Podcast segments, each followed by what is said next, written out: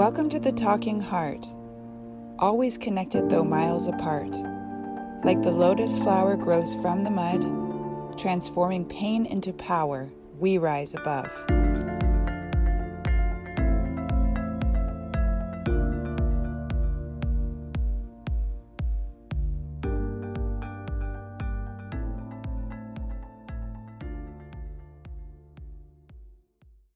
Today is Memorial Day, and I think of my grandfather not only on this day, but very often. My grandfather was a kind and gentle hearted man. Shortly after marrying my beautiful grandmother, he was drafted to the Korean War. He served in the Army front lines. Upon returning home as a civilian with PTSD, he was never the same. And during that time, it was a stigma to have PTSD, and I think that's absolutely horrible. And I'm happy that we're making strides now to acknowledge that and hopefully to help our vets get the help that they actually really need. Growing up with my grandfather was heartbreaking. Witnessing his mental and physical suffering was a lot for me to see as a very young child. I wanted to help him, but I didn't know how. So I would try to make him laugh, and I was always successful at bringing a smile to his face. That made me happy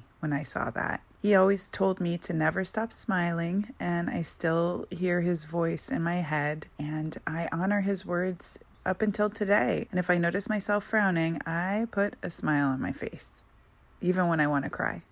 my grandfather was often depressed. He was very regretful and he would cry a lot. He was constantly asking why. He would be ruminating over the memories of what he had done and tearing himself apart for it. His remorse and guilt were literally eating him alive. And then he would also get very angry and then go on these alcoholic binges to try to forget or to kill the pain but it made it all worse on our household. And our household was very unstable and it was very unpredictable according to my grandfather's moods. And I often found myself feeling scared and on edge. My dear grandmother did all she could to help him. She was faithful, loyal, nurturing, amazing, kind hearted, beautiful woman. And she would get torn between helping him and protecting me.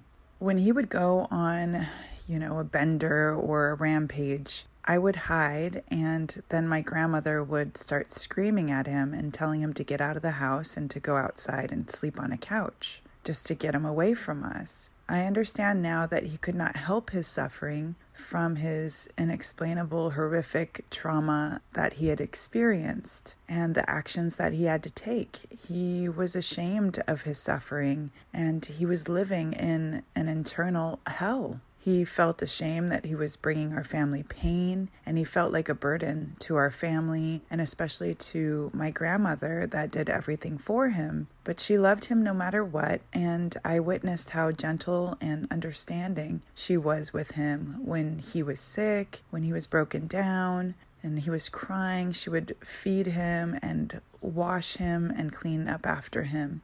So one evening he had an extremely violent episode and I was really hurt and upset with him, and I didn't understand how he could be so mean and act like such a monster. And that scared me and it made me mad. I was only eight years old, so I didn't have the emotional intelligence to understand what was really going on. Instead, I took it personally that he was hurting our family. I thought that meant that he didn't love me or he didn't love us. And as I was leaving the next day, angry, and without saying goodbye, stormed out. He came to the threshold of the front door, and I'll, it's ingrained in my mind like this forever. Um, and he was desperately asking me to give him a kiss and a hug and to tell him that I loved him. And I said no, and I stormed off. That was the day that my grandfather took his own life and our lives were never the same after that.